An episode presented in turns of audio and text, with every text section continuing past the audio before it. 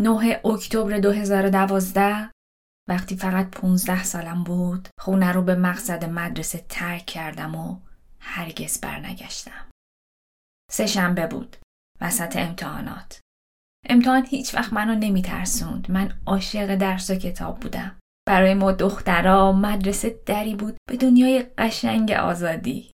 پامون که به مدرسه می رسید مقنه هامون رو در می آوردیم و میذاشتیم باد موهامون رو نوازش بکنه. کاری که هیچ جای دیگه نمی‌تونستیم بکنیم. بعدش سری میدویدیم سمت کلاس تا کیفامون رو بذاریم و آماده مراسم صبحگاهی بشیم. تو یه صف پشت سر همون منظم میستادیم. پشتمون کوه بود و روبرو دنیای بزرگ آرزوهامون. اون روز صبح مثل همه صبحای دیگه شروع شد. چون امتحان داشتیم مدرسه ساعت نه شروع می شد و برای منی که صبح سختی از خواب بیدار می شدم یه ساعت بیشتر خوابیدنم محبتی بود. امتحانمون رو داده بودیم و می‌خواستیم برگردیم خونه. مدرسه نزدیک خونه بود. قبلا پیاده می‌رفتم اما یه سالی بود که سرویس گرفته بودم. مادرم میترسید اگه تنهایی و پیاده برم اتفاقی برام بیفته.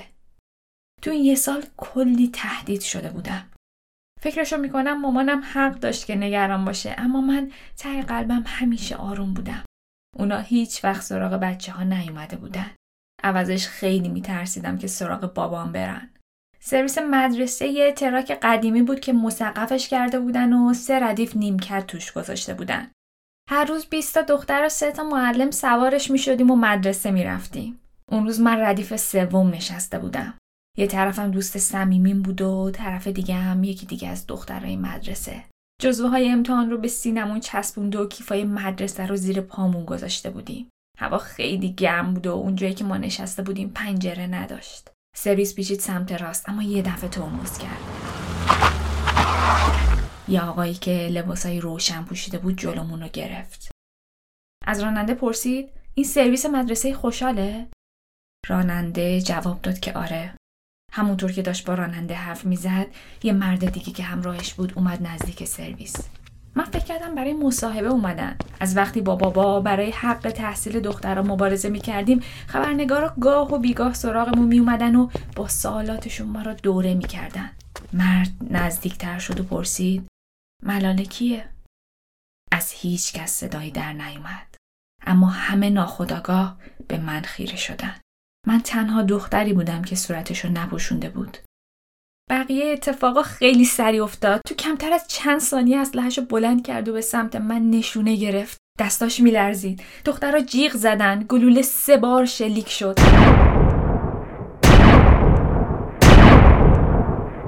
اولین گلوله از حدقه چشمم وارد و از شونم خارج شد. من پرت شدم روی دوستم. خون از توی گوشم فواره زد. دوتا گلوله بعدی به دخترای دیگه خورد. وقتی منو به بیمارستان رسوندن سرم، موهام، بدنم پر از خون بود و یک قدم بیشتر با مرگ فاصله نداشتم. طالبان به من حمله کرده بود. من کیم؟ من ملالم و این داستان زندگی منه.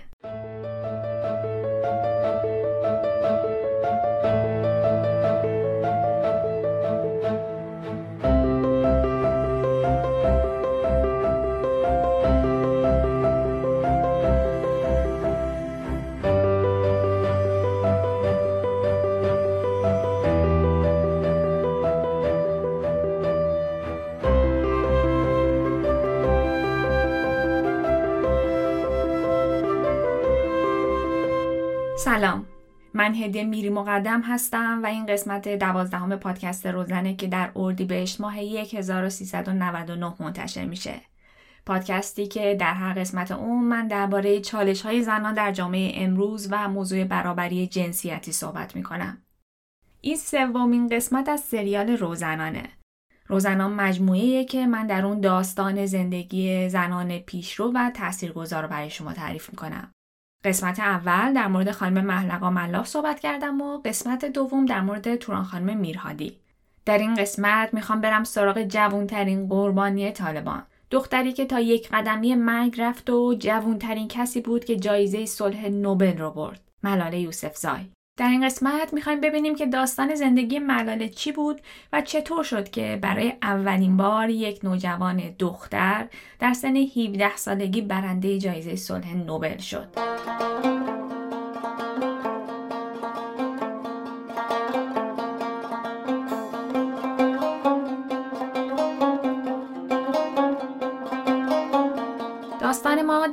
منطقه به اسم سوات میگذره که 160 کیلومتر با اسلام آباد پایتخت پاکستان فاصله داره. منطقه سرسبز با کوههای بلند و سبززارهای وسیع پر از دریاچه و آبشار که بین اهالی منطقه به سوئیس پاکستان معروفه. مردم این منطقه پشتون هستن. اونها دینشون اسلامه و سنی هستن. پشتون ها جامعه بسیار سنتی و متعصبی دارن. تا سالها قبل دختران نمی‌تونستن که مدرسه برن. یعنی خانواده ها فکر می‌کردن که وظیفه اصلی یک زن مادر شدن و رسیدگی به کارهای خونه است و برای انجام این وظیفه نیازی به درس خوندن نداره. برای همین خیلی عجیب بود که پدر و برادرای تورپکای دوست داشتن که اون درس بخونه و تو سن 6 سالگی فرستادنش مدرسه. تورپکای کیه؟ یه دختری با پوست سفید و چشمای روشن که قیافش با تیپیک زنای پاکستانی فرق داره. در واقع جزو دختران زیبای پاکستان به حساب میاد. توپکای تنها دختر مدرسهشون بود و با پسرا سر یک کلاس مینشست. وقتی که می‌دید دخترای فامیل می‌تونن تو خونه بمونن، بازی بکنن و مجبور نیستن سر کلاس برن یا درس بخونن، خیلی بهشون حسودی می‌کرد. این شد که حتی یه ترم هم نتونست طاقت بیار و یه روز رفت کتاباشو فروخت و با پول شکلات خرید و دیگه هرگز به مدرسه برنگشت. هیچ وقتم پشیمون نشد. تا اینکه بزرگ شد و ضیاءالدین رو دید و در یک نگاه عاشقش شد. این یک نگاه که میگن در فرهنگ سنتی پاکستان واقعا در حد همون یک نگاهه و اصلا اقراق نیست توش. یه دختری رو حالا یا تو خیابون یا بین فامیل می‌بینی عاشقش میشی و مرحله بعدی اینه که بری پیش پدرتو بخوای که برات خواستگاریش بکنن. زیادین برعکس تورپک های تحصیل کرده بود.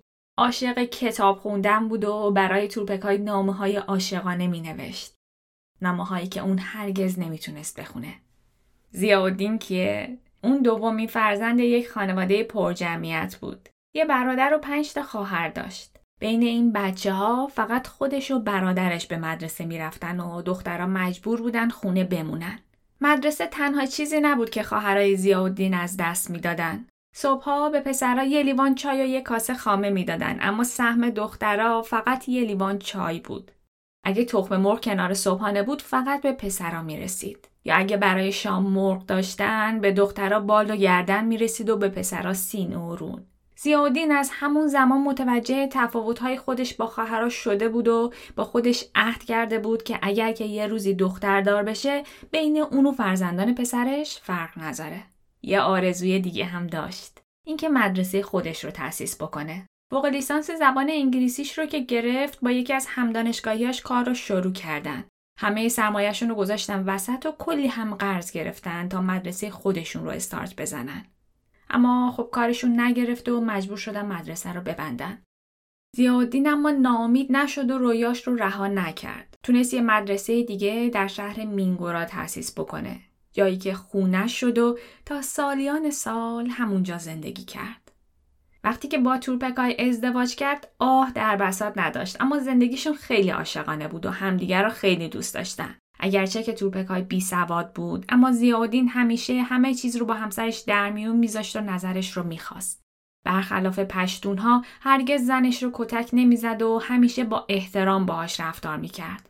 اغلب مردای پشتون اینطوری نیستن و توجه به زن رو نشونه ضعف می‌دونن. زیاءالدین و تورپکای سالهای اول ازدواجشون رو در فقر زندگی می‌کردن. وقتی که فرزند اولشون داشت به دنیا می اومد پول این رو نداشتن که تورپکای رو ببرن به بیمارستان. به خاطر همین قابله اومد کمکشون و بچه رو توی خونه به دنیا آوردن. بچه یک دختر بود و اصلا هم به مادرش نرفته بود و رنگ پوست و چشماش تیره بود. برای پشتونا روزی که یه نوزاد دختر به دنیا بیاد روز سیاه و تلخیه. مردم ده به تورپکای دلداری می‌دادن و هیچ کس هم به زیاءالدین تبریک نگفت. اما زیاءالدین با بقیه مردای پشتون فرق می‌کرد. همون لحظه ای که چهره دخترش رو دید عاشقش شد. می‌گفت یه چیزی توی این دختر هست که با بقیه فرق داره. برای همین اسمش رو از روی اسم یکی از اسطوره‌های زن و شاعر افغانستانی برداشت. ملاله. بعد هم شجر نامه خانوادگیش رو برداشت زیر اسم خودش فلش کشید و نام دخترش رو اون پایین ثبت کرد. همه بهش خندیدن. این اولین بار بود که اسم یک دختر توی شجر نامه نوشته می‌شد. رسم بر این بود که فقط اسم پسرها رو بنویسن. در کشور پاکستان رسمه که هفتمین روز تولد نوزاد رو جشن بگیرن و در این روز فامیل و دوستان برای تبریک به خونه نوزاد بیان. پدر و مادر ملاله پول تدارکات مهمونی یعنی خرید برنج و گوشت رو نداشتن و تصمیم گرفتن که جشنی نگیرن.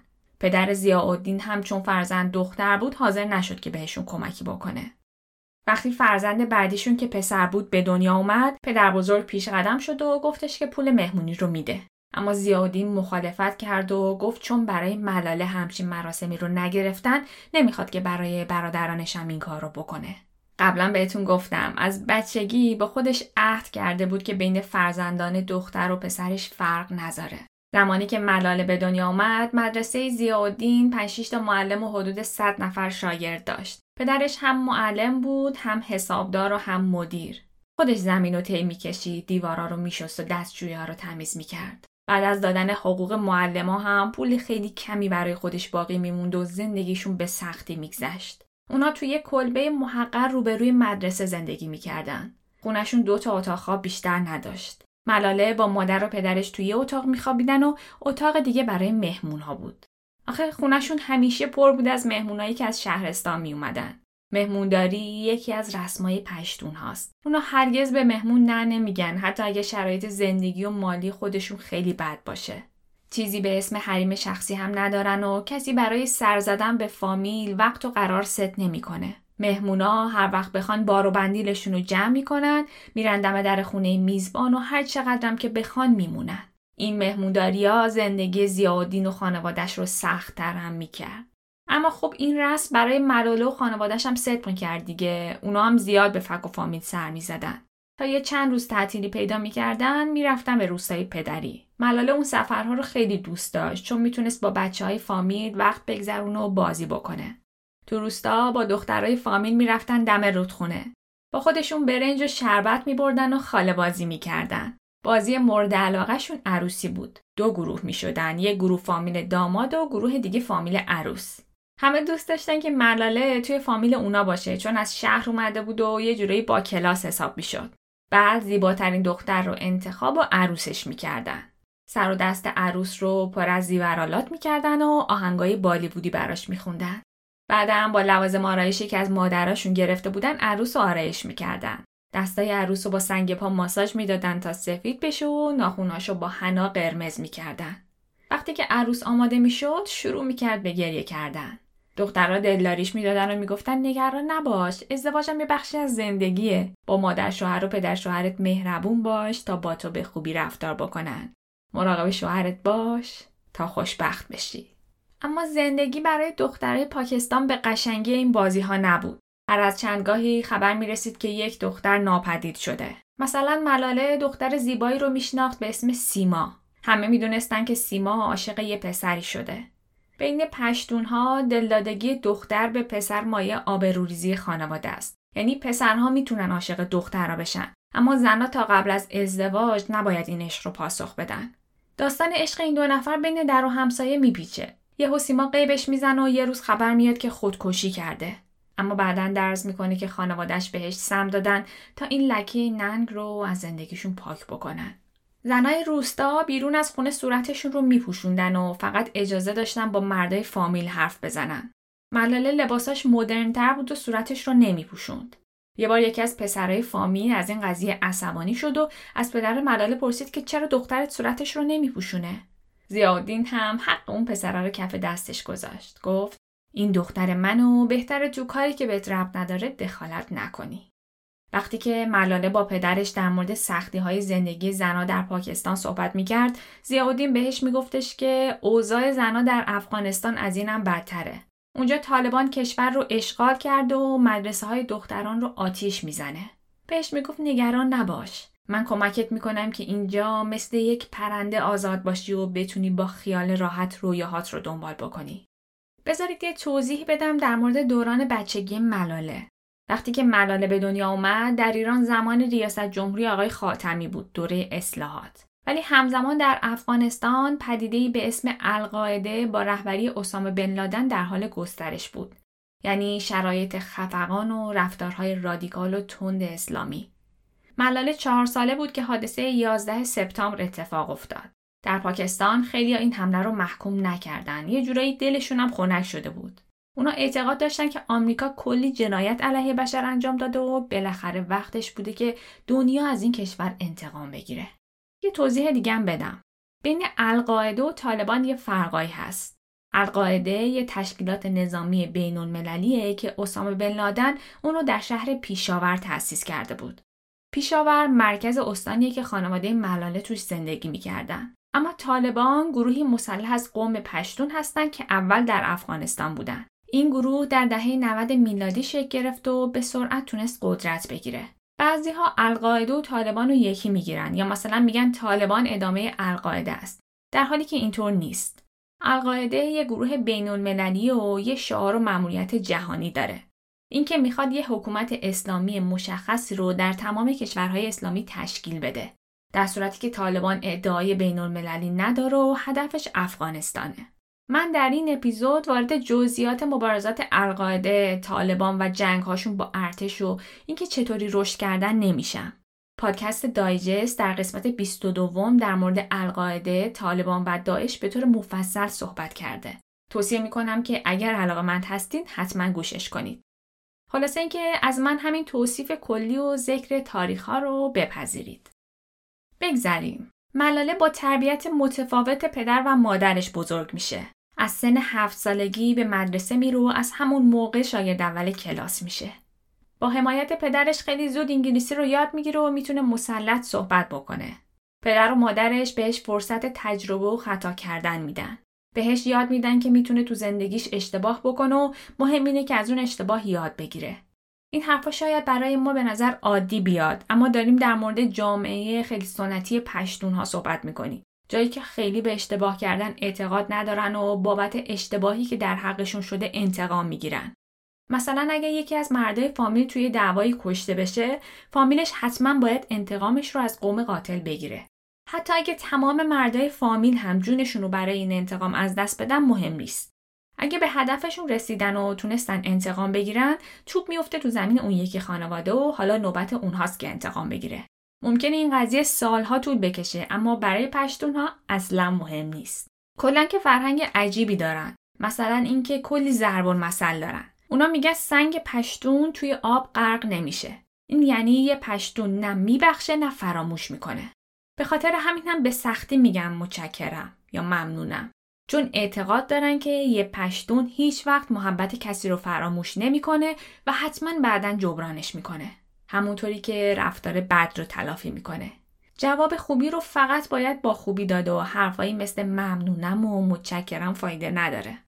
همزمان با بزرگ شدن ملاله مدرسه زیاءالدین هم پیشرفت می‌کنه و از یه ساختمون به سه تا ساختمون می‌رسه. یه مدرسه ابتدایی، یه دبیرستان پسرونه و یه دبیرستان دخترونه. پدر ملاله که به تحصیل بچه ها خیلی علاقه مند بود و دست خیری هم داشت هر سال صد نفر رو رایگان پذیرش می‌کرد. این صد نفر جزو افراد فقیر و نیازمندی بودند که نمی‌تونستن از پس هزینه های مدرسه بر بیان. زیاءالدین شعر هم می‌گفت در مورد موضوعاتی مثل عشق، ناموسکشی یا حقوق زنان.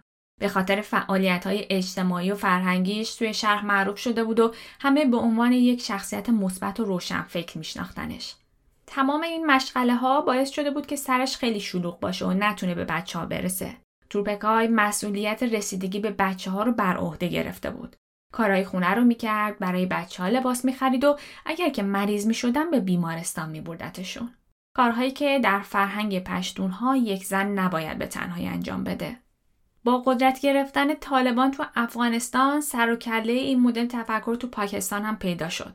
طرفدارای گروه های جهادی روی دیوار خونها شعار می نوشتن و مردم رو دعوت می کردن که آموزش های نظامی ببینن. این گروه ها مجاز بودن هر کاری که می‌خوان بکنن. سیدی فروشی ها رو تعطیل می‌کردن و می‌خواستن که پلیس اخلاقی را بندازن. هر مرد و زنی که با هم می‌رفتن و نگه میداشتن و میپرسیدن که نسبتشون چیه. به سینماها حمله می‌کردن و بیلبوردهایی که عکس زن روشون بود رو پایین میکشیدن. از توی مغازه ها مانکن های زنانه رو جمع می‌کردن و به مردایی که تیشرت و شلوار تنشون بود گیر می‌دادن و کتکشون می‌زدن. ملاله ده ساله بود که طالبان به صورت رسمی به شهر اونها اومد. اونها گروه گروه و با چاقو و اسلحه سر رسیدن. اول اسم خودشون رو طالبان نذاشته بودن. موها و ریشای آشفته ای داشتن و جلیقه های نظامی تنشون بود. کفش اسپورت یا صندل می پوشیدن. گاهی اوقات هم یه جوراب میکشیدن روی سرشون و فقط جای چشماشون رو سوراخ می‌کردن. یه سریاشون هم امامه سیاه به سرشون بود. یه نشونه هایی هم به سینهشون می‌زدن که روش نوشته بود شریعت یا شهادت. به نظر ملاله انقدر سیاه و کثیف به نظر می که انگار هرگز روی حمام و آرایشگاه رو ندیدن. رهبر اونها جوان 28 ساله به اسم مولانا فضل الله بود. فضل الله خودش متولد دره سوات بود. مدرسه دینی درس خونده بود و قبل از پیوستن به طالبان هیزم میفروخت. فضل الله جز هزاران پاکستانی بود که سال 2001 به افغانستان رفت تا همراه با طالبان با نیروهای امریکایی بجنگه. اگر که دوست داشتید اسمش رو گوگل بکنید تا قیافش رو ببینید. یه قیافه نسبتا ترسناکی داره. روزه اولی که فضل الله به سوات برگشته بود خودش رو به عنوان مفسر قرآن معرفی می‌کرد و خیلی از جمله مادر ملاله بهش علاقمند شدن. می‌گفت اومده تا مردم رو تشویق بکنه عادات خوب رو با عادات بد جایگزین بکنن. مثلا می‌گفت مردان بهتر ریش بذارن و سیگار، تریاک یا حشیش رو ترک بکنن. حرفای فضل الله گاهی اوقات منطقی و گاهی هم ترسناک به نظر می رسید. اون از طریق رادیو شعارها و بیانی های آتشینش رو با مردم در میون میگذاشت.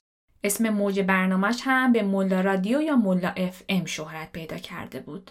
فضل الله هر شب دو ساعت تو ملا رادیو صحبت می‌کرد. به مردم می‌گفت بهتره که موزیک گوش ندن، فیلم نبینن و نرقصن.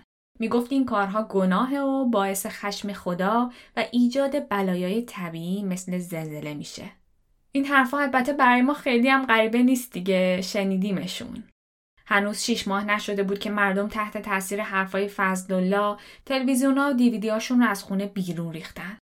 آدمای فضل الله یه تپه بزرگ از تلویزیون و دیویدی های جمع شده درست کردن و مقابل چشم مردم همه اونا رو آتیش زدن.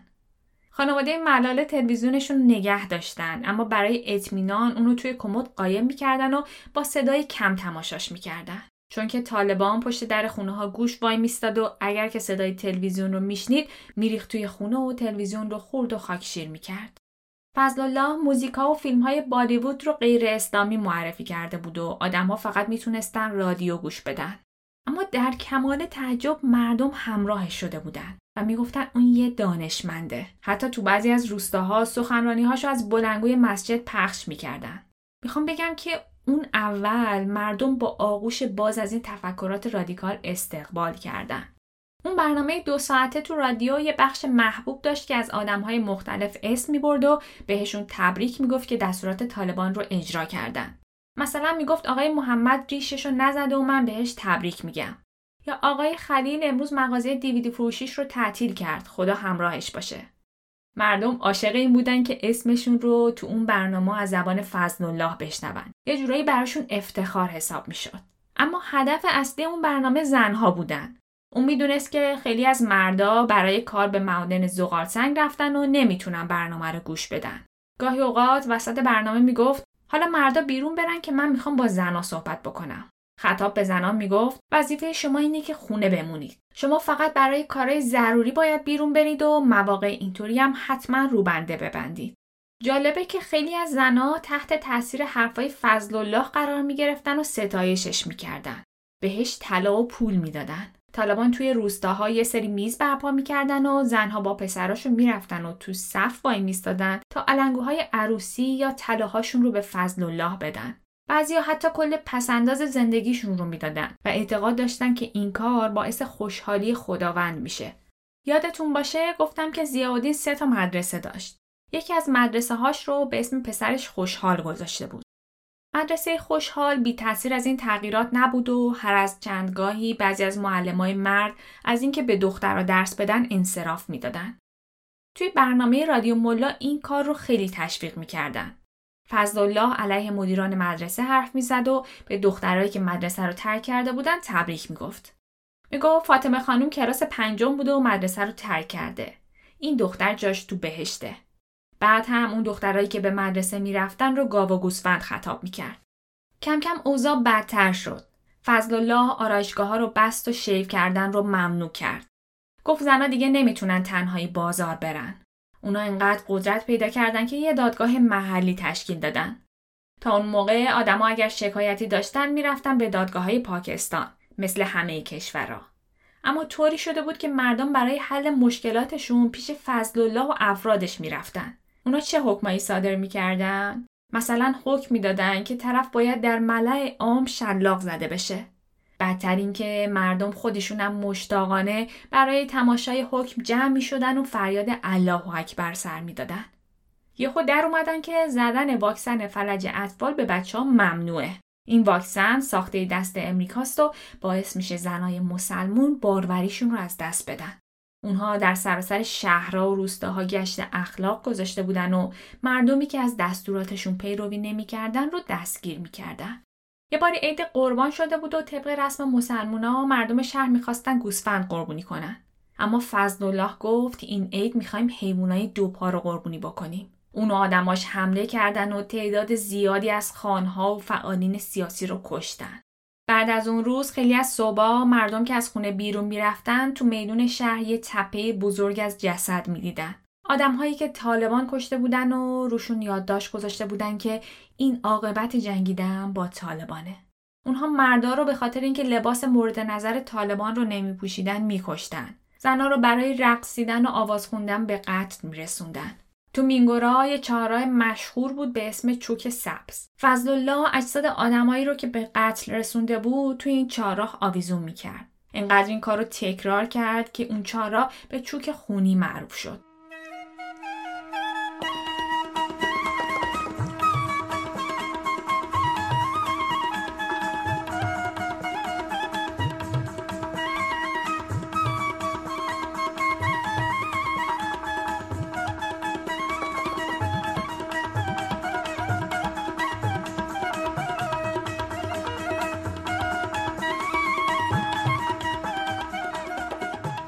یه روز پدر ملاله یه نامه دریافت کرد.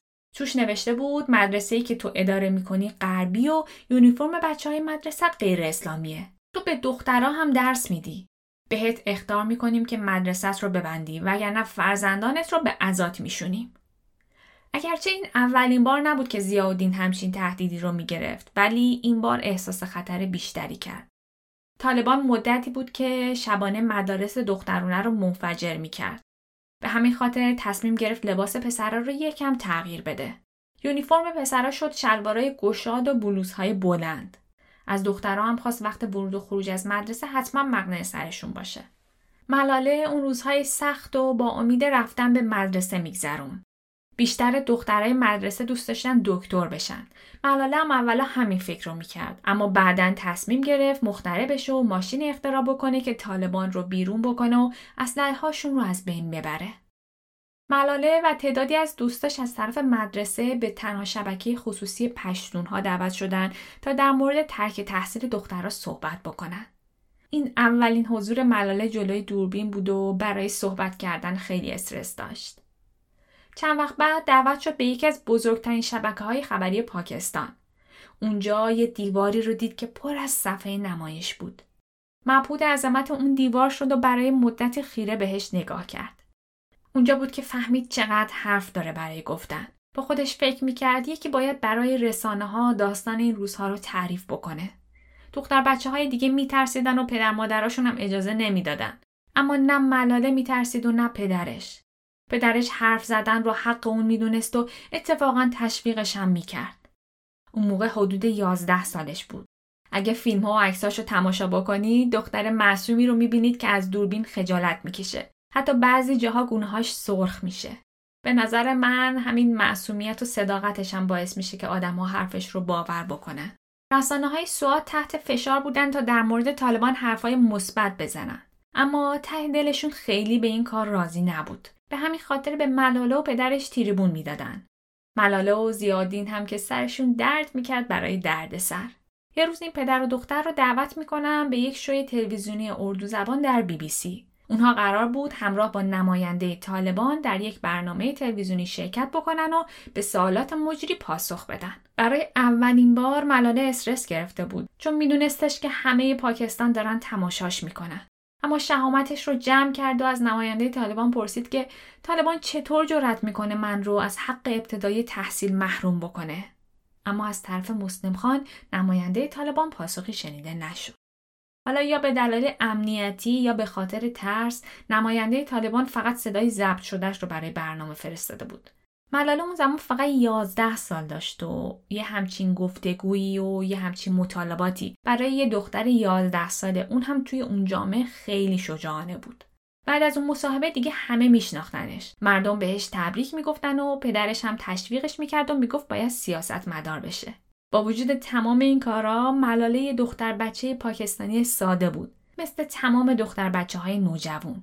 شیطنت های خاص خودش رو داشت یعنی زندگی عادیش خیلی شبیه بقیه دوستاش بود بازی می‌کرد کتاب می‌خوند یا دوستاش فیلم های عاشقانه بالیوودی رو ببینه تا پایان سال 2008 طالبان نزدیک به 400 مدرسه در پاکستان را تخریب کرده بود همون موقع بود که به طور رسمی اعلام کرد که همه مدارس دخترانه باید بسته بشن. هشدار داد که با آغاز سال جدید هیچ دختری نباید مدرسه بره.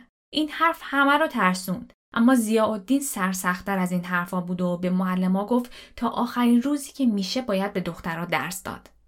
ملاله توی مصاحبه هاش می‌گفت که طالبان دارن از دین سوء استفاده می‌کنن. می‌گفت چطور میشه با زور و تفنگ مردم رو مجبور کرد که اسلام بیارن. اصلا این چه جور اسلامیه؟ اگه اونا می‌خوان که همه مردم دنیا مسلمون بشن، نباید اول از همه خودشون مسلمونای خوبی باشن و خوب بودن رو به همه نشون بدن. با دیدن این اتفاقا به مرور آدمهایی که قبلا از طالبان حمایت می‌کردن پشیمون شده بودند. یکی از این افراد زنی بود که در نبود شوهرش کل طلاها و پسندازشون رو به طالبان داده بود. این زن یه شب صدای انفجار شدیدی رو میشنوه و از شدت ترس به گریه میفته. شوهرش بهش میگه گریه نکن. این صدای گوشواره ها و طلاهاته. حالا می‌تونی خوب به صدای علنگوهات که در شهر میپیچه گوش بدی. مردم ناراضی بودن اما اعتراضی نمی‌کردن یعنی جرأتش رو نداشتن حاضر نبودن توی ایونت هایی که علیه طالبان تشکیل می‌شد شرکت بکنن یه رخوت عجیبی مردم شهر رو گرفته بود و همه قبول کرده بودن که طالبان قراره برای همیشه بمونه آدمای طالبان پا می شدن می اومدن دم در خونه مردم و ازشون به زور پول می گرفتن تا کلاشینکوف بخرن. پسرای خانواده رو مجبور می‌کردن که به اونها بپیوندن. کم کم آدمهایی که وضع مالی بهتری داشتن از کشور فرار کردن. اما اغلب مردم پولش رو نداشتن و حالا برفرضم که مهاجرت می‌کردن. توی کشور غریبه چیکار می‌تونستن بکنن؟ وقتی از زیادی میپرسیدن که چرا نمیره می‌گفت سوات وطن منه و الان به من احتیاج داره. من نمی‌خوام ترکش بکنم. توی یکی از این روزهای تاریک بود که یکی از دوستای زیادین باهاش تماس می‌گیره. مجری رادیوی بی بی سی دنبال یه دختر بچه مدرسه بود تا خاطراتش از زندگی با طالبان رو برای دنیا تعریف بکنه. با شناختی که تا الان از این خانواده پیدا کردید می‌تونید حس بزنید که چی میشه. زیادی موضوع رو با ملاله در میون می‌ذاره و اون هم استقبال می‌کنه. ملاله همیشه دوست داشت که از حق دختران برای تحصیل دفاع بکنه اما تا به حال خاطراتش رو جایی ننوشته بود. بیشتر این برانور مصاحبه کرده بود. اول فکر کردش که با کامپیوتر خاطراتش رو یادداشت بکنه. تو خونشون کامپیوتر داشت اما طالبان خیلی از اوقات برقا رو قطع می‌کرد و جاهای خیلی کمی هم توی شهر باقی مونده بودن که دسترسی به اینترنت داشتن. این شد که اون مجری شب به شب به موبایل مادر ملاله زنگ می‌زد و باهاش مصاحبه می‌کرد. ازش سوال می‌پرسید و می‌خواست که در مورد روزش حرف بزنه. اونها نیم ساعت تا چل دقیقه به زبان اردو صحبت می‌کردن و اون خبرنگار هفته یک بار خاطراتش رو در وبسایت اردو زبان بی بی سی منتشر می‌کرد. خبرنگار پیشنهاد کرده بود که از اسم اصلیش استفاده نکنه تا تو خطر نیفته. ملاله هم اسم مستعار گلماکای رو انتخاب کرده بود به معنای گل آفتاب گردون. اولین خاطره سوم ژانویه 2009 وقتی که فقط دوازده سالش بود منتشر شد. عنوانش هم این بود. من میترسم. اگر که تو اینترنت بگردید می‌تونید یه سری از خاطراتش رو که به انگلیسی ترجمه شده ببینید. مثلا عنوان یکی از پستاش این بود لباسای رنگین نپوشید.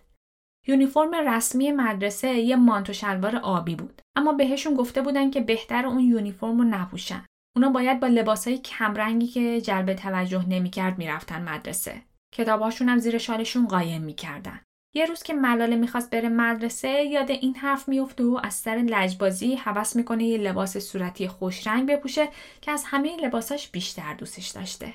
یا مثلا در مورد روبنده نوشته بودش که دخترها وقتی که بچه هستن روبنده براشون جالبه و دوست دارن که بپوشن. اما وقتی که می‌فهمن قراره برای همیشه روی صورتشون باشه اذیت میشن. چون که راه رفتن با چادر و روبنده خیلی سخته. تو مدرسه همه در مورد خاطرات ملاله صحبت می‌کردن. ملاله دوستش به همه بگه که اون خاطرات رو خودش نوشته اما مجبور بود سکوت بکنه با وجود این دوستان نزدیک و فامیلاشون از شباهت اتفاقات یه حدسایی زده بودن. ملاله هم توی یادداشتاش گهگاهی شیطنتایی می‌کرد تا هویتش همچین مخفی هم نمونه. خاطراتش روز به روز مخاطب بیشتری پیدا کرده بود و بی بی سی اون رو با صدای یک گوینده دختر منتشر می‌کرد. ملاله به قدرت قلم و کلام باور پیدا کرده بود. اعتقاد داشت که کلام می‌تونه از اسلحه و تانک هم قدرتمندتر باشه. با نزدیک شدن به موعد طالبان تعداد معلمان مدرسه روز به روز کمتر می‌شد. بیشترشون میترسیدن و استعفا می‌دادن. از تعداد دخترای دانش آموزم کم می‌شد. تا اوایل سال 2009 از کلاس 27 نفره ملاله فقط 10 تا دختر باقی مونده بودند. طالبان داشت به خانواده ها یاد می‌داد که برای خدمت به اسلام دخترای مجرد و نوجوانشون رو به عقد نیروهای اونها در بیارن. همونطور که گفتم طالبان اولتیماتوم داده بود که مدرسه های دخترونه فقط باید تا 14 ژانویه باز باشن. ملاله نمی‌خواست انصراف بده. امیدوار بود که یه معجزه اتفاق بیفته و مدرسه ها رو باز نگه داره. اما معجزه فقط توی داستان ها اتفاق میفته. 14 ژانویه آخرین روزی بود که ملاله به مدرسه رفت. اون روز برای اولین بار دوربین های تلویزیونی به اتاق خوابش اومدن. داستان از این قرار بود که یکی از دوستای زیاالدین ازش دعوت کرده بود که توی مستند از نیویورک تایمز شرکت بکنه و از اتفاقاتی که براشون افتاده حرف بزنه. زیاالدین طبق همیشه ملاله رو هم با خودش می‌بره. رابطه این پدر و دختر خیلی عجیبه. توی همه فیلم ها و عکس میشه عشقشون رو دید. حالا برای ملاله که بچه بوده به نظر طبیعی میاد که به پدرش انقدر وابسته باشه. اما زیادین تو اون جامعه مرد سالار خیلی بیشتر از بقیه به دخترش بها می‌داده. شما تصور کنید که دعوتش می‌کنن بره مصاحبه اونم دست دختر دوازده سالش رو می‌گیره تا با هم برن. یه فلشبک بزنیم به چند هفته قبل از این اتفاق. یه خبرنگار امریکایی زیاودین رو دعوت کرده بود برای مصاحبه. زیاودین دست ملاله رو می‌گیره و با هم پا میشن میرن استودیو. مصاحبه خیلی طولانی بود و یکی دو ساعت طول کشید. کل گفتگو هم به زبان انگلیسی انجام شد. قبلا گفتم که زیادین خودش زبان انگلیسی خونده بود و ملاله هم خیلی مسلط انگلیسی حرف می‌زد. در طول مصاحبه ملاله هیچ حرفی نزد و فقط گوش کرد. بعد خبرنگار از زیادین پرسید که می‌تونه با دخترش هم صحبت بکنه یا نه. خب معلومه که می‌تونه. خبرنگار سوالاتش رو به انگلیسی مطرح می‌کرد و از یه خبرنگار دیگه خواستش که صحبتهاشون رو به اردو ترجمه بکنه. ملاله و پدرش هیچی نگفتن. ولی خب یکم که از گفتگو گذشت از قیافه ملاله معلوم شد که می‌فهمه خبرنگار چی داره میگه.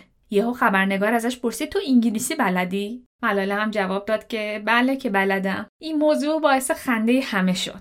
گفتم که ملاله شیطنت های خاص خودش رو داشت و یه جورایی کیف کرده بود که چند دقیقه خبرنگار رو سر کار گذاشته. تو همون جلسه ایده اصلی یه مستند به ذهنشون رسید. اینکه ضیاءالدین بیاد آخرین روز کاریش رو به تصویر بکشه. اما این بحثا که پیش اومد یهو قضیه فرق کرد. آخر مصاحبه از ملاله پرسیدن که اگه یه روز نتونی بری مدرسه چی کار می‌کنی؟ خلاصه یکم حرف زدن و دیدن چه ایده جالبی بیان و آخرین روز مدرسه ملاله رو فیلم برداری بکنن اسم این مستند کلاس دیسمیسته یه مستند 13 دقیقه ای که در مورد بسته شدن مدارس در پاکستانه. حالا شما تصور بکنید که طالبان داره مدارس دخترانه رو میبنده. روزانه کلی از مخالفان خودش رو هم داره به قتل میرسونه. بعد توی این آشفته بازار زیاودین و ملاله تصمیم می‌گیرن دوربین های فیلم برداری رو راه بدن توی خونهشون و از آخرین روز مدرسه فیلم مستند بسازن. به نظر من که خیلی جرأت می‌خواد. ممکنه بپرسید که این وسط مادر ملاله کجاست و چیکار می‌کنه تورپکای آدم محافظه کاری بود یه زن سنتی که توی هیچ کدوم از فیلم ها حضور نداره در واقع مثل تمام زنان سنتی پاکستان دوست نداشتش که تصویرش جایی پخش بشه. جسارت همسر و دخترش رو هم نداشت و همش میترسید که این کارا براشون گرون تموم بشه. اما خب حریف این پدر و دختر نمی‌شد. یعنی هرچی می‌گفت کسی گوشش بدهکار نبود. خلاصه با کلی تدابیر امنیتی تصویربرداری رو در مینگورا شروع کردن. ملاله تا اون روز بارها جلوی دوربین حرف زده بود و صحبت کردن جلوی میکروفون رو خیلی دوست داشت. اما مقابل دوربین بازی نکرده بود. بهش می‌گفتن که باید رفتارش طبیعی باشه و انگار بکنه که اصلا دوربینی نیست. ولی خب سخت بود براش. خود فیلم رو هم که نگاه کنید می‌بینید که خیلی خجالت زده است. در واقع کاملا شبیه یه دختر نوجوان 11 12 سال است. ملاله دوربینا رو می‌بره توی اتاقش و به اونا یونیفرم مدرسهش رو نشون میده. میگه خیلی دوست داره یونیفرمش رو بپوشه اما میترسه که طالبان بگیرنش و روی صورتش اسید بپاشن. توی اون فیلم هم می‌تونید رابطه زیاودین و دخترش رو ببینید. اصلا یه جور عجیبی با عشق به دخترش نگاه می‌کنه. When uh, I saw her for the first time, a very newborn child, and I looked into her eyes, I fell in love with her, believe me. I love her. I love her. یه جا از ملاله می‌پرسن که می‌خواد چی کاره بشه. میگه من دوست دارم دکتر بشم اما پدرم میگه تو باید سیاست مدار بشی. بعد زیادی میپره وسط حرفش و میگه این دختر می‌تونه تغییرات بزرگی ایجاد بکنه. I want to become a doctor. It's my own dream but my father told me that you have to become a politician. Uh, but uh, I don't like politics and. Uh, but I see a great potential in my daughter that she can do more than a doctor. She can have she can create a society where a medical student would be easily able to get her doctorate degree وسط فیلم وقتی حرف از بسته شدن مدرسه ها به میون میاد ملاله بغز می‌کنه و زیر گریه می‌زنه. خلاصه که مستند خیلی جالبیه اگر که دوست داشتید حتما تماشاش کنید. دوربینا به مدرسه میرن و از مراسم صبحگاهی و یه سری دیگه از بچه ها فیلم می‌گیرن. تا اینکه زنگ مدرسه می‌خوره و نازم میگه که تعطیلات زمستونی فرا رسیده. اما برخلاف سالهای قبل نگفتن که ترم جدید کی شروع میشه. با وجود این برخی از معلما به بچه ها تکالیف تعطیلات دادن. یه صحنه از فیلم هست که مربوط به آخرین لحظات توی مدرسه است. بچه ها همدیگر رو بغل می‌کنن و از هم خدافزی می‌کنن. صحنه ساده ولی خیلی تاثیرگذاره. یه غم و امید تو امانی توش هست. بچه ها تازه فهمیده بودن که درس خوندن چقدر براشون مهمه و هنوز توی شوک بودن که همچین چیز ساده ای رو دارن از دست میدن. ملاله قبل از اینکه در مدرسه رو ببنده برای آخرین بار حیات مدرسه رو نگاه می‌کنه. صحنه بسته شدن در مدرسه آخرین سکانس اون مستنده. اما در واقعیت ملاله و دوستاش برگشتن تو مدرسه و یکم بیشتر اونجا موندن. تو حیات دنبال بازی و دزد و پلیس بازی کردن. کلی خندیدن و سعی کردن که از اون روز خاطره بسازن. ملاله به سازندگان فیلم گفتش که هر جور شده تحصیل رو ادامه میده. حتی اگه توی خونه درس بخونه. گفت از همه دنیا می‌خواد مدرسه هاشون رو نجات بده. می‌خواد که سوات و پاکستانشون رو از دست طالبان نجات بده. They cannot stop me. I will get my education if it is in home, school or any place. This is our request to the all world um, that uh, save our school, save our world, save our Pakistan, save our South.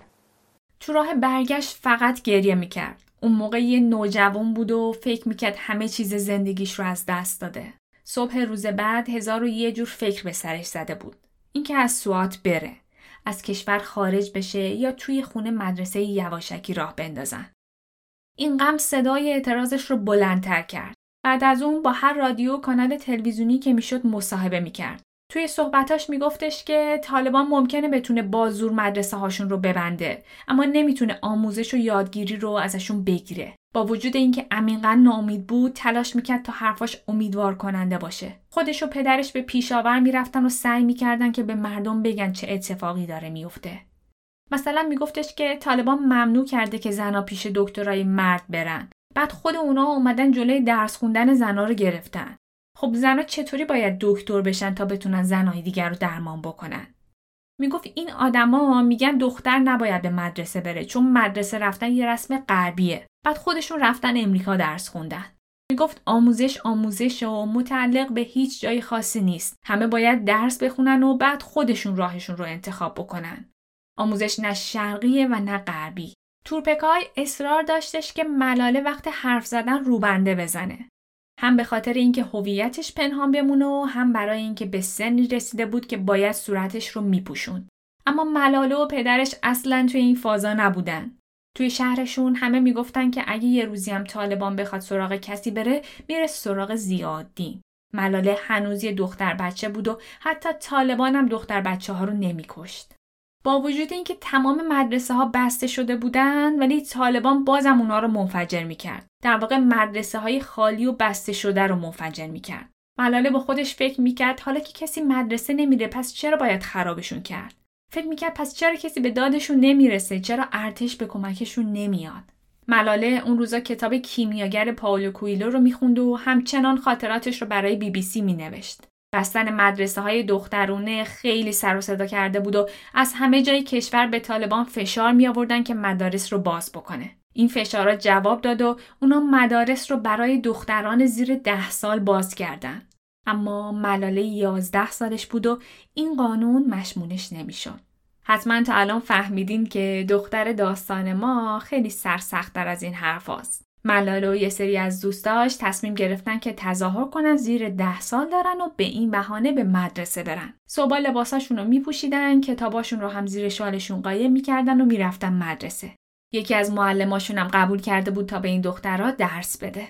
اما ملاله از این اتفاق توی خاطرات روزانش چیزی نمی‌گفت. نمیخواستش که این آخرین امیدشون رو ازش بگیرن. 16 فوریه 2009 مردم مینگورا با صدای شلیک گلوله بیدار شدن. اول از همه فکر کردن که طالبان باز یک گروهی رو کشته. اما بعدا خبردار شدن که این صدای پیمان صلح بوده. دولت استانی و طالبان با هم صلح کرده بودند. دولت قبول کرده بود قوانین شریعت رو توی سوات اجرا بکنن و طالبان هم گفته بود دست از جنگ برمیداره. قرار شد مدارس دخترون باز بشه و گشت ارشاد هم نداشته باشن. دخترها هم به شرطی می‌تونستن مدرسه برن که پوشش کامل داشته باشن و روبنده ببندن. اما مگه به همین راحتی ها می‌شد سایه طالبان رو از شهر کم کرد. یه روز سورپکای خواهرزادهش میرن بازار تا یکم خرید بکنن. یه طالب جلوشون رو می‌گیره و میگه اگه یه بار دیگه ببینمتون که به جای روبنده روسری سرتون کردید حسابی کتکتون می‌زنم. سردر بازار شهر یه بنر خیلی بزرگ زده بودن که زنها نباید تنهایی بیان خرید و باید حتما یه مرد همراهشون باشه. اگر که صاحب یه مغازه یک زن رو بدون مرد به مغازش راه می‌داد طالبان میریختن توی مغازش رو کتکش می‌زدن و کار و کاسبیش رو به هم میریختن. پدر بزرگ ملاله می‌گفت هیچ پشتونی شهرش رو ترک نمی‌کنه مگر از سر فقر یا به خاطر عشق. اما سرنوشت کاری کرد که ملاله خانوادش و هزاران نفر دیگه سوات رو ترک کنند. این بار به یک دلیل سوم. طالبان و برای حفظ جونشون. توافق صلح پایدار نبود و جنگ و ناامنی سایش رو از روی شهر کم نکرد. روزی که داشتن شهر رو ترک می‌کردن ملاله روی پشت بوم خونه ایستاده بود و به ویرانهای شهر نگاه می‌کرد. احساس می‌کرد یه تیکه از قلبش داره از جا کنده میشه. به سختی همه زندگیش رو توی دوتا کیف جا داد. توی کیف لباسهاشو گذاشت و توی کیف دیگه کتابا و دفترهای مدرسش رو. زیادین ماشین نداشت و باید با یکی از اقوام می‌رفتن. تعدادشون زیاد بود و جای زیادی برای وسیله نداشتن. با وجود این ملاله فکرش رو هم نمی‌کرد که لحظه آخر مجبور بشه کیف مدرسهش رو هم توی خونه بذاره. اونها 5 می 2009 سوات رو ترک کردن. تو ماهای بعدی نزدیک به یک میلیون و 800 هزار نفر از اهالی سوات مجبور به کوچ شدن. یه سری به کمپ های دولتی رفتن و یه سری های دیگه که خوش شانس بودن تونستن برن به خونه اقوام و فامیل. خانواده زیادین به روستای پدری رفتن و در خونه برادرش مستقر شدن. شرایط زندگی خیلی سخت بود. حتی لباس کافی با خودشون نیاورده بودن و ملاله مجبور بود از دخترموش لباس قرض بگیره. طی سه ماه آینده سه بار دیگه هم مجبور شدن جاشون رو عوض بکنن. بین طالبان و ارتش نبرد سختی در گرفته بود و خبرهای تلخ هر روز به گوش ملاله و خانوادش می رسید. سه ماه گذشت. اون روزا مثل کابوس بود. Uh, I have uh, a new dream. So I thought that I must be a politician to save this country. Why did you change this dream? Because there are so many crises in our country, so I want to remove these crises and to save my country. خبرها حاکی از این بود که ارتش تونسته طالبان رو از سوات بیرون بکنه و شهر تحت کنترل نیروهای نظامی و ارتشه. همین خبر کافی بود که خانواده زیاودین که دلتنگ خونه بودن وسایل اندکشون رو جمع کنن و برگردن. این بار هم دوربین همراهشون بود و ساعات اولیه ورودشون به شهر رو ثبت می‌کرد. وقتی وارد مینگورا شدن شوکه شدن. ملاله در آغوش پدرش بود و هاج و باج اطراف رو تماشا می‌کرد. دیواران پر بود از جای گلوله. از خونه ها جز ویرانه های از تل و خاک باقی نمونده بود. توی شهر خاک سرد مرگ پاشیده بودند. اما خوشبختانه خبری از طالبان نبود. به خونه رسیدن. همه چیز سر جاش بود و خونشون توی حملات آسیبی ندیده بود. بعدش نوبت مدرسه بود. یه نفس راحت کشیدن وقتی دیدن مدرسه هم آسیبی ندیده. دیگه بهتر از این نمی‌شد. با برگشت اونا به شهر قرار شد زنگ مدرسه دوباره از اول آگوست به صدا در بیاد. دیگه تقریبا همه می‌دونستن که خاطرات بی بی سی کار ملاله بوده. یونیسف یه سری گرد همایی برای کودکان و نوجوانان تشکیل داده بود و از ملاله و هم مدرسه یاشم دعوت کرده بود. جلسه اول انتخابات برگزار شد و ملاله به عنوان نماینده گروه انتخاب شد. قرار شد هر یک ماه جلسه داشته باشن و در مورد موضوعاتی مثل تحصیل، کودکان کار یا بازسازی مدارس تخریب شده صحبت و برنامه ریزی بکنن. اما با وجود تمام این موفقیت ها یه چیز خیلی ناراحتش می‌کرد. اینکه قد کوتاهی داشت. از یه سنی به بعد دیگه قدش بلند نشده بود و روی 160 سانتی متر مونده بود. حالا دیگه جزو کوتاه قدترین بچه های کلاس حساب می‌شد. پیش دوستاش خیلی خجالت می‌کشید. هر شب دعا می‌کرد که قدش بلندتر بشه. حتی نظر کرده بود که اگه قدش بلند بشه صد رکعت نماز بخونه. اما دعاش هیچ وقت مستجاب نشد. آرامش داشت به سوات برمیگشت. دور از گوش طالبان صدای موسیقی و رقص دوباره بلند شده بود. ملاله کم کم داشت 13 ساله می‌شد اما بازم نشد که تولدش رو جشن بگیره. همون روزها دوباره پاکستان به سوگ نشست. جولای 2010 سیل این کشور رو فرا گرفت. سیلی که در تاریخ این کشور بی سابقه بود. شهرها و روستاها زیر آب رفتن، مدرسه ها و مسجدها. هزاران نفر خونه هاشون رو از دست دادن و کشاورزا ناامیدانه شاهد از دست دادن محصولاتشون بودن. نزدیک به دو هزار نفر غرق شدن. مردمی که تا چند وقت پیش با طالبان درگیر بودن حالا گرفتار پدیده جدیدی شده بودند که تتمه زندگی رو هم داشت ازشون می‌گرفت. برق قطع شده بود. مردم آب آشامیدنی نداشتن و پلهای ارتباطی بین شهرها خراب شده بود. سواد سراسر درد و اندوه بود. اول طالبان، بعد جنگ ارتش و حالا سیل. خونه زیادین کمی روی ارتفاع بود و این موضوع اونا را از گزند سیل نجات داد. اما مدرسه توی گل فرو رفته بود. درد مردم یکی دوتا نبود. همه میترسیدن که طالبان از این شرایط سوء استفاده بکنه و دوباره برگرده. درست توی همین روزها رئیس جمهور آصف زرداری مردمش رو تنها گذاشته بود و برای تعطیلات به کاخش در فرانسه رفته بود. مردم خیلی عصبانی بودن. دنیا همچنان داشت تو پس لرزه های بحران اقتصادی 2008 دست و پا می‌زد. جامعه بین المللی یا حواسش به پاکستان نبود یا آهی در بساط نداشت که بخواد کمکی بکنه. بالاخره اوضاع انقدر خراب شد که امریکا برای پاکستان بسته های کمک ارسال کرد. این کار خشم طالبان رو برانگیخت. اونا گفتن که مسلمانان نباید از مسیحی و یهودی ها هیچ کمکی رو قبول بکنن. تهدید کردند که اگر که این کمک ها رو قبول بکنید عواقبش با خودتونه. همه می‌دونستن که طالبان شوخی نمی‌کنه. شوخی نبود. چند روز بعد سه نفر مسیحی که برای کمک به پاکستان مده بودن روبوده شدن و بعد هم جسدشون پیدا شد. دوتا مدرسه منفجر شد. یکی از مقامات ارشد دانشگاه سواد که با طالبان مخالفت کرده بود هم به طرز وحشتناکی به قتل رسید. سایه ترس دوباره روی شهر و مردمان بیپناهش افتاد. طالبان برگشته بودند.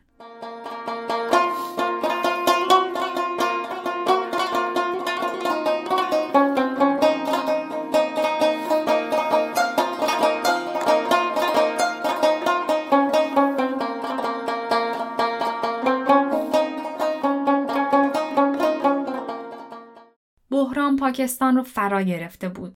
ارتش به جای رسیدگی به اوضاع مردم قوانین رادیکال اسلامی رو بیشتر و بیشتر می‌کرد. یکی از این قوانین این بود که اگر کسی به پیامبر اسلام بیحرمتی بکنه محکوم به مرگ یا حبس ابد میشه. نوامبر 2010 یک زن مسیحی رو به خاطر این موضوع دار زدن. این زن که پنج تا فرزند داشت بسیار فقیر بود و از راه چیدن میوه گذران زندگی می‌کرد. یه روز که هوا خیلی گرم بوده برای همکارانش که مسلمون بودن آب می‌بره و اونا بهش میگن که چون این زن مسیحیه آبی که آورده هم نجسه. بحث بالا می‌گیره و این وسط زن بینوا میگه که مسیح به خاطر مسیحی ها به صلیب کشیده شد. محمد شما برای پیروانش چی کار کرد؟ یکی از میوه چینا از این حرف قاطی می‌کنه و شکایت این زن رو به امام محله می‌بره. امام هم به پلیس خبر میده. هیچی دیگه زن بیچاره رو میفرستن زندان و یک سال بعد دارش می‌زنن. دقیقا همون سال بود که امریکا اون عملیات معروف و ضربتیش رو انجام داد و بن رو توی خاک پاکستان دستگیر کرد و به قتل رسوند. فهمیدن ای دل قافل بن سالها زیر گوششون زندگی می‌کرده و هیچ کس هم نفهمیده. نه که فکر کنید توی یه شهر دور افتاده زندگی می‌کرده نه بلکه خیلی هم نزدیک پایتخت بوده حتی دو تا از فرزندانش هم توی بیمارستان شهر به دنیا اومده بودن تو همین سال ملاله به واسطه فعالیتاش برای حق تحصیل دختران نامزد دریافت جایزه بین المللی کیتز رایت شد. این جایزه سالانه به کودکی تعلق می‌گیره که شجاعانه برای حقوق کودکان مبارزه بکنه.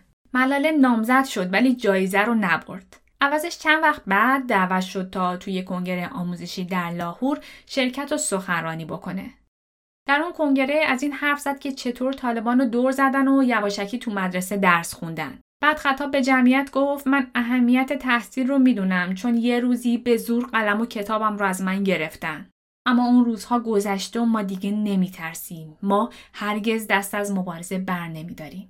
دیگه افتاده بود رو دور جایزه گرفتن و بعد از اون جایزه ملی صلح پاکستان رو برنده شد. این برنامه اولین بار بود که برگزار می شد و جایزش نیم میلیون روپیه یعنی معادل 4500 دلار بود و عدد قابل توجهی به حساب می اومد. خبرنگارا از سرتاسر سر کشور اومده بودن تا باهاش صحبت بکنن.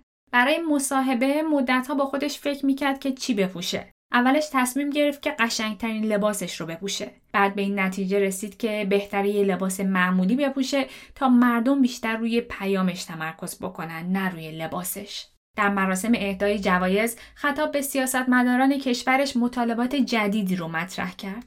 گفت دوست داره مدرسهشون رو تعمیر و بازسازی بکنن و دولت در سواد دانشگاه دخترونه تأسیس بکنه. ته دلش می‌دونست که حرفاشو جدی نمی‌گیرن اما باور داشت که یه روزی سیاستمدار میشه و تمام این کارها رو خودش انجام میده.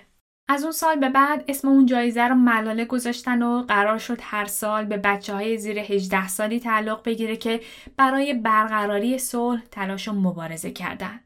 ژانویه 2012 هم یک مدرسه دخترانه در کراچی رو به افتخار ملاله نامگذاری کردند.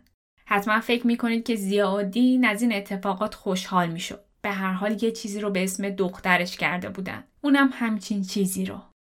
اما ضیاءالدین خیلی خوشحال نبود. یه اعتقادی داشت که تو پاکستان وقتی کسی میمیره به افتخارش یه چیزی رو ثبت می‌کنن. کلا به نظرش این کار شگون نداشت. مادرش هم دوست داشت این پدر و دختر هر چقدر که میشه کمتر سر و صدا کنن. اما بالاخره اون اتفاقی که نمی‌خواستن بیفته افتاد. یه روز خبر آوردن که طالبان بیانیه داده و در اون ملاله و یک زن اکتیویست دیگر رو تهدید کرده. گفته اونا سکولاریسم رو ترویج می‌کنن و باید کشته بشن. ملاله و زیادین اولش یکم داغ بودن و قضیه رو جدی نگرفتن. اما وقتی پلیس اومد سراغشون و ازشون سوال و جواب کرد یکم ترسیدن. پلیس بهشون پیشنهاد کرد که بادیگارد بگیرن. اما زیادین مخالف این قضیه بود. می‌گفت که خیلیا بودن که با وجود داشتن بادیگارد کشته شدن. پلیس گفت باشه حداقل برای یه مدتی که شده برید یه شهر دیگه و از جلوی چشما دور باشید. اما این پیشنهاد رو هم قبول نکردن. اصلا این تهدیدا روی ملاله هیچ تأثیری نمیذاشت. با خودش فکر می‌کرد بالاخره که یه روزی میمیره. حالا یا به دست طالبان یا از سرطان. پس چه بهتر که کاری رو بکنه که دوست داره. اون حتی به حرف پدرش هم گوش نداد. زیادی می‌گفت یه مدت کمپینا رو متوقف کنن تا آبا از آسیا بیفته. به پدرش گفت مگه نمی‌گفتی که اگه در راه هدفمون بمیریم صدای ما چند برابر میشه.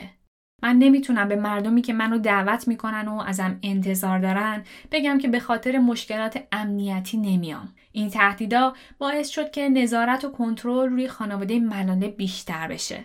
سرویس های اطلاعاتی، خونه و مدرسه و حتی رفت آمدهای کوچیک اونها رو هم کنترل می‌کردن. خطر داشت بهشون نزدیکتر می‌شد و از گوشه و کنار خبر کشته شدن آدم های همفکر با اونها به گوش می رسید. همین روزا بود که کابوسای ملاله شروع شد. هر بار که از خونه بیرون می‌رفت سایه یک طالب رو می‌دید که دنبالش رو می‌خواد روی صورتش اسید بپاشه. گاهی اوقات صدای پایی رو میشنید که نزدیکش راه میره. با ترس برمیگشت اما کسی رو نمی‌دید. شبا وقتی همه میخوابیدن بلند می‌شد و یواشکی تمام درها و پنجره ها رو چک می‌کرد و مطمئن می‌شد قفل باشن. هفت بار آیت الکرسی می‌خوند و دعا می‌کرد خدا زندگیشون رو از شر شیطان حفظ بکنه. همه این کارا رو می‌کرد اما دلش آروم نمی‌گرفت. ایام امتحانا هم سر رسیده بود و با تمام این نگرانی ها می‌خواست درس بخونه و شاگرد اول هم بشه. اون روز بعد از امتحان ملاله مثل همیشه سوار سرویس مدرسه شد. دخترای دیگه داشتن سرود میخوندن و ملاله با انگشتاش روی نیمکت سرویس ضرب گرفته بود. ملاله و دوستاش نزدیکای آخر سرویس نشسته بودن تا بتونن از پشت ماشین بیرون رو تماشا بکنن. هوا بوی بنزین می‌داد. بوی نون و کباب. تصاویر یکی بعد از دیگری از مقابل چشم ملاله رد می‌شد. تصویر مردی که داشت سر مرغاشو می‌برید و خونی که وسط خیابون ریخته شده بود. پسرک بستنی فروش با سه چرخه قرمز و سفیدش. هایی که کنار خیابون رها شده بودن. سرویس به سمت راست پیچید و نزدیک مقر ارتش شد. خیابون برخلاف همیشه خیلی خلوت بود. دخترها توی اتوبوس سرود میخوندن و ملاله و دوستش پچ پچ می‌کردن. ملاله متوجه نشد که دوتا مرد جوون ماشین رو متوقف کردن. نفهمید که یکیشون نزدیک سرویس شد و پرسید ملاله کیه؟ حتی فرصت نکرد که جوابشون رو بده که ملاله کیه. نتونست براشون توضیح بده که چرا دخترها باید مدرسه برن. چرا آموزش حق هم است. آخرین صدایی که توی سر ملاله بود صدای سرود دخترها بود نه صدای که پشت سر همه سه تا گلوله. بعد از این اتفاق همه چیز خیلی سریع گذشت. ملاله رو به بیمارستان رسوندن. ارتش مسئولیت مراقبت از اون رو بر عهده گرفته و با هلیکوپتر به پیشاور بردنش. سیتی اسکن نشون داد که گلوله از بالای ابروش وارد شده و بسیار نزدیک مغز رفته. از چونه خارج شده و به شونش خورده. چند ساعت بعد علائم خوشیاری ملاله رو به کاهش گذاشت. خون توی مغزش لخته شد. پزشک بهشون گفتش که تنها راه نجات اینه که سریعتر عمل بشه. اگرچه که ممکنه از این عمل زنده بیرون نیاد. عمل جراحی ساعت یک و نیم شب شروع شد. همه خانواده و دوستا و آشنایان ملاله دست به دعا برداشته بودن. عمل پنج ساعت طول کشید. پنج ساعتی که برای اونا اندازه چند روز بود.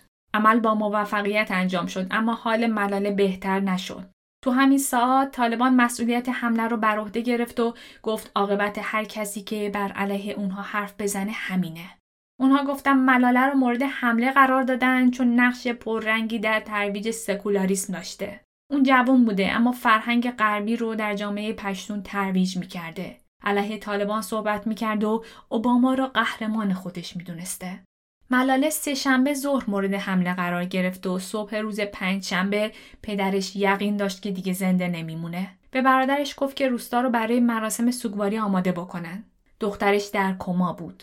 علائم حیاتیش کم و کمتر می‌شد. ریه و کلیهاش داشت از کار میافتاد. همه منتظر معجزه بودن. این بار اما معجزه اتفاق افتاد. یه دکتر انگلیسی که برای مأموریت به پاکستان اومده بود حاضر شد که توی درمان ملاله کمک بکنه. داستان حمله طالبان شهر به شهر و کشور به کشور بین آدمها پخش شد. بانکیمون رئیس سازمان ملل متحد این اقدام رو بزدلانه و وحشتناک توصیف کرد. باراک اوباما اون رو منزجر کننده و تراژیک دونست. از سرتاسر سر دنیا پیشنهاد می‌دادند که به ملاله برای درمان کمک بکنن. پزشک انگلیسی توصیه کرد دخترک رو به بیمارستان کوین الیزابت در انگلستان ببرن. امارات متحده هم داوطلب شد تا اون رو با یک جت اختصاصی منتقل بکنه. مادر و برادران ملاله پاسپورت نداشتن و نمی‌تونستن همراهش برن و این شد که زیاودین هم تصمیم گرفت همراه اونها در پاکستان بمونه و تک دخترش رو به تنهایی به انگلستان بفرسته. ملاله 16 اکتبر در بیمارستانی در شهر بیرمنگام به هوش میاد. در حالی که پدر و مادرش کنارش نبودن و تا مدت ها نمی‌دونست کجاست و چرا اونجاست. سمت چپ صورتش رو نمی‌تونست تکون بده. چشم چپش رو نمی‌تونست باز بکنه و از گوش چپش چیزی نمیشنید. اما می‌تونست بفهمه که این بیمارستان تو پاکستان نیست. تجهیزات و امکانات شبیه کشور خودشون نبود. به چشمش خیلی مجلل و با شکوه میومد. براش یه دفتر آوردن و گفتن اگه سالی داره بپرسه. پرسید پدرم کجاست؟ نوشت پدرم پول زیادی نداره. چه کسی هزینه های این بیمارستان رو میده؟ بهش اطمینان دادن که بابت پرداخت هزینه ها نباید نگران باشه. اما اون مدام توی ذهنش مرور می‌کرد که از پول جایزه هایی که برده هیچی باقی نمونده. یه بار یه دکتر لهستانی توی بیمارستان ویزیتش می‌کنه. دکتر چهره غمگینی داشته. ملاله تو خیالش فکر می‌کرد که حتما این دکتر رئیس بیمارستان و از این ناراحته که اونا نمی‌تونن هزینه بیمارستان رو پرداخت بکنن. اینقدر این قضیه براش سوال بود که خواست تا قلم و کاغذ بیارن و از دکتر پرسید که چرا ناراحتی؟ بعدم توی دفترش نوشت پول این بیمارستان رو چه کسی میده؟ ما اینقدر پول نداریم. I asked for a pen and a paper from the nurse and I wrote to many doctors. I did it a lot of times and I wrote to them uh, where is my father and my mother? And so they told me that your father is safe and he will come soon as soon as possible. And the second question that was really important for me and about which I was thinking that who will pay for me? Because I don't have money. And I was I also knew that my father is running a school but the buildings of the schools are on rent the home is on rent and he cannot sell his school so that's simple. And then I thought like, okay, so your father has a land in a village. He can sell it. But I said, it, it, it's just a very few money, few amount of money. Then I was thinking he might be asking people for loan. So that's why I thought that, that is why I thought that my father wasn't in Birmingham. I didn't know in detail what was happening there in Birmingham. I didn't even know that my father knows Malala was shot. ملاله تو اون روزا هوش و حواس درست حسابی نداشت و کلمات انگلیسی رو یادش می‌رفت. به علاوه حدودا نزدیک به دو هفته طول کشید تا خانوادش بتونن پیشش بیان و تا اون زمان حسابی هاج و واج بود. اما شوک اصلی وقتی بهش وارد شد که برای اولین بار با چهره خودش روبرو شد. از دیدن خودش وحشت کرد. تو آینه دختری رو دید که موهاش رو از ته تراشیده بودن. صورتش کج شده بود و نزدیک چشم چپش جای یک زخم بود. توی دفترش نوشت کی با من همچین کاری کرده؟ چه اتفاقی برای من افتاده؟ موهام کوتاه شده. یه روز براش یه سبد بزرگ از کارت پستال و اسباب بازی و عکس و شکلات میارن. بازشون که می‌کنه ببینه پر از نامه هایی از بچه های مدرسه در سرتاسر سر دنیاست. نامه هایی که همه با عشق براش نوشته بودن. براش آرزوی سلامتی کرده بودن. پرستارا گفتن که نزدیک به هشت هزار کارت پستال دریافت کرده. از همون لحظه تصمیم می‌گیره که دوباره بجنگه. تصمیم می‌گیره زنده بمونه و برای گرفتن حق دختران در سرتاسر سر دنیا به مبارزش ادامه بده. اون عمیقا اعتقاد داشت که یک کودک، یک معلم، یک کتاب و یک قلم همه اون چیزهایی هستن که باهاشون میشه دنیا رو تغییر داد. We realize the importance of light when we see darkness. We realized the importance of pens and books when we saw the guns. Today is the day of every woman, every boy, and every girl who have raised their voice for their rights. Let us pick up let us pick up our books and our pens. They are our most powerful weapons. One child, one teacher, one book, and one pen can change the world.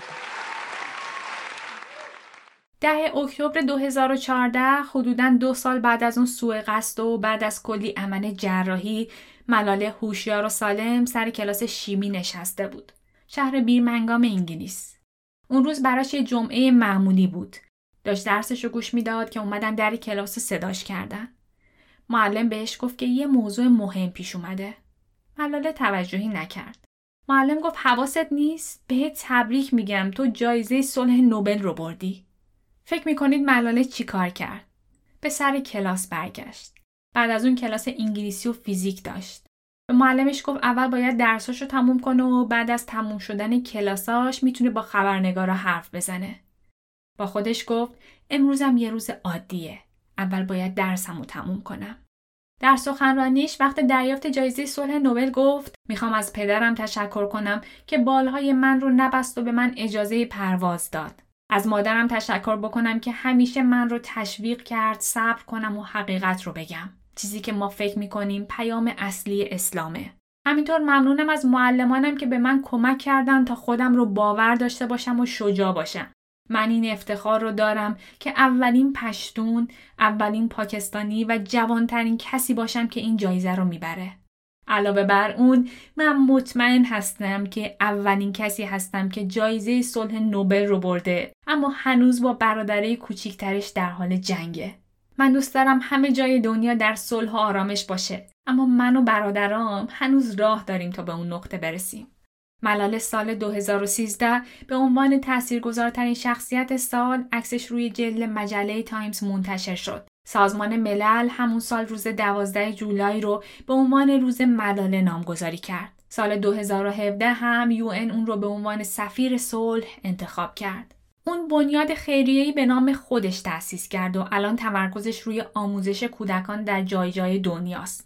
مثلا سال 2015 برای پناهنده های سوری در کشور لبنان یک مدرسه دخترانه تأسیس کرد. سال 2018 و در همکاری مشترکش با شرکت اپل تصمیم گرفتند تا برای 100 هزار دختر در افغانستان، پاکستان، لبنان، ترکیه و نیجریه امکان تحصیل فراهم بکنند. اما زندگی در انگلستان برای ملاله و خانوادش اصلا راحت نبوده. مادرش به خصوص خیلی دلتنگ سوات میشه. اونها روزهای اول طبقه نهم یک برج زندگی می‌کردن و این برای ملاله و مادرش شبیه این بود که هر روز سوار سفینه فضایی بشن. خیابونی که توش زندگی می‌کردن کلی نایت کلاب داشت و تورپکایی که زن مسلمان و سنتی بود خیلی از این قضیه خوشحال نبود. مدام می‌پرسید که چرا زنای اینجا خودشون رو نمیپوشونن و لباس کافی تنشون نیست. برای خود ملاله هم روزهای اول بازگشت به مدرسه خیلی سخت بود. خودش رو از سایر بچه های مدرسه جدا می‌دید. شبیه اونا لباس نمیپوشید و شوخی هاشون رو متوجه نمی‌شد. دخترها با هم از تجربه مهمونیا یا دوست پسراشون می‌گفتن و ملاله حرف مشترکی باهاشون نداشت. مجبور می‌شد سکوت کنه یا به کتابخونه بره و کتاب بخونه. تو شهر خودشون اون همیشه بیرقیب شاگرد اول بود اما انگلستان پر بود از دخترها و پسرای باهوش و با پشتکار. بعد از بردن جایزه نوبل پیدا کردن دوست براش خیلی سخت شد و همه مدام تحت نظرش داشتن.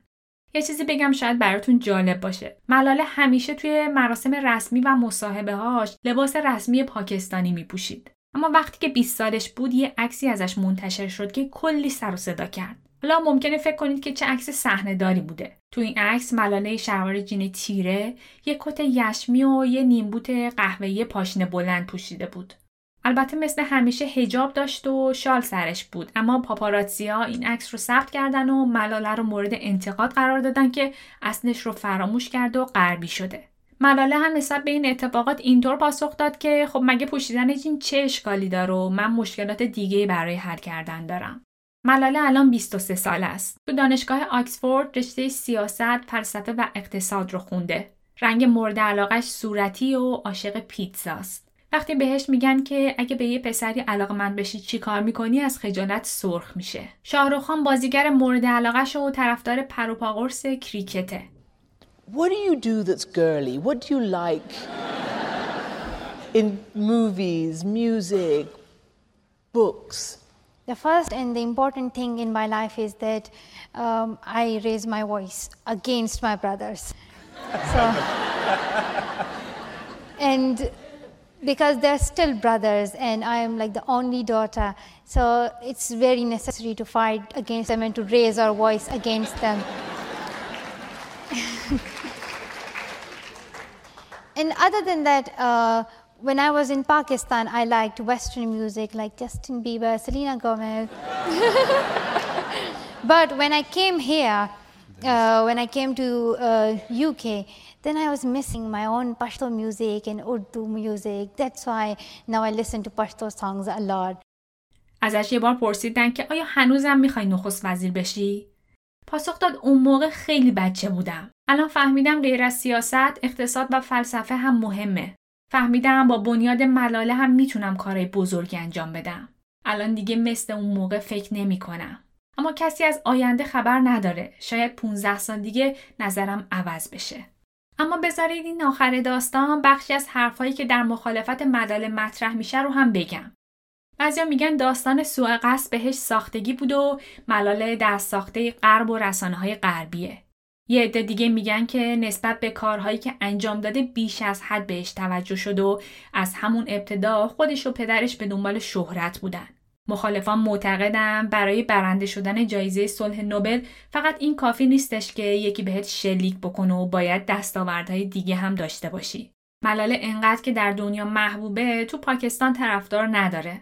مردم پاکستان معتقدن که دخترای زیادی در این کشور هستن که سرنوشت بدتری از ملاله داشتن. و اگر که ملاله واقعا دلش به حال کشورش میسوزه چرا بر نمیگرده یا اینکه بهش انتقاد می‌کنن که پولی که برای بنیاد خیریش جمع کرده از مقامات آدمهای معروف امریکایی گرفته و این نظریه غربی بودنش رو تایید می‌کنه. نظر شما چیه؟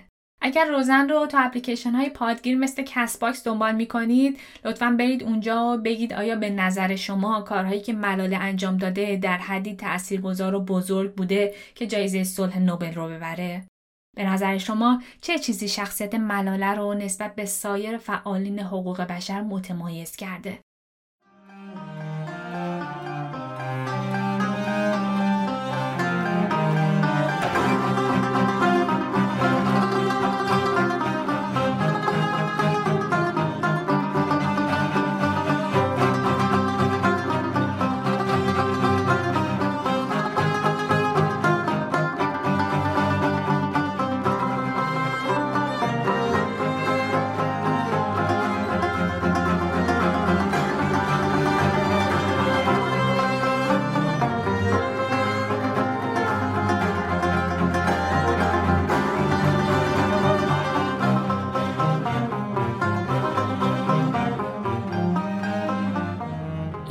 دوازدهمین قسمت روزن و سومین اپیزود از سریال روزنان بود. در هر قسمت سریال روزنان من داستان زندگی یک شخصیت زن پیشرو و تاثیرگذار رو تعریف می‌کنم. ممنونم از شما که این قسمت رو گوش کردید. همینطور ممنونم از مسلم رسولی عزیز که موزیک ابتدا و انتهای روزن رو برای من ساخت. روزن رو می‌تونید از تمامی اپهای پادگیر دریافت کنید. پادگیرها اپلیکیشن هایی هستند که مختص شنیدن پادکستن. کلی feature مختلف هم دارن. مثلا می‌تونید عضو کانال پادکست بشید تا هر وقت قسمت جدید منتشر بشه براتون notification بیاد. یا می‌تونید سرعت شنیدن پادکست رو بسته به نیازتون کم یا زیاد بکنید. یا اگر که یک قسمت رو نیمه کار رها کردید دفعه بعد دقیقا از همونجا دوباره گوشش بدید. خلاصه که این اپلیکیشن های پادگیر خیلی کاربردی هستند. اپلیکیشن های مثل کست باکس، اوورکست، پادبین، پادکست ادیکت و خیلی اپلیکیشن های دیگه. به علاوه توی خیلی از اپ های پادگیر شما می‌تونید به روزن امتیاز بدین و نظرتون رو در مورد پادکست بنویسید. یادتون نره که روزن رو می‌تونید توی شبکه های اجتماعی مثل اینستاگرام و توییتر هم دنبال بکنید. آیدی روزن در تمامی شبکه ها روزن پادکست هستش. در نهایت هم اگر که این قسمت رو گوش دادید و دوست داشتید دمتون گرم روزن رو به بقیه هم معرفی بکنید. تا قسمت بعدی هدیه اردی بهشت 1390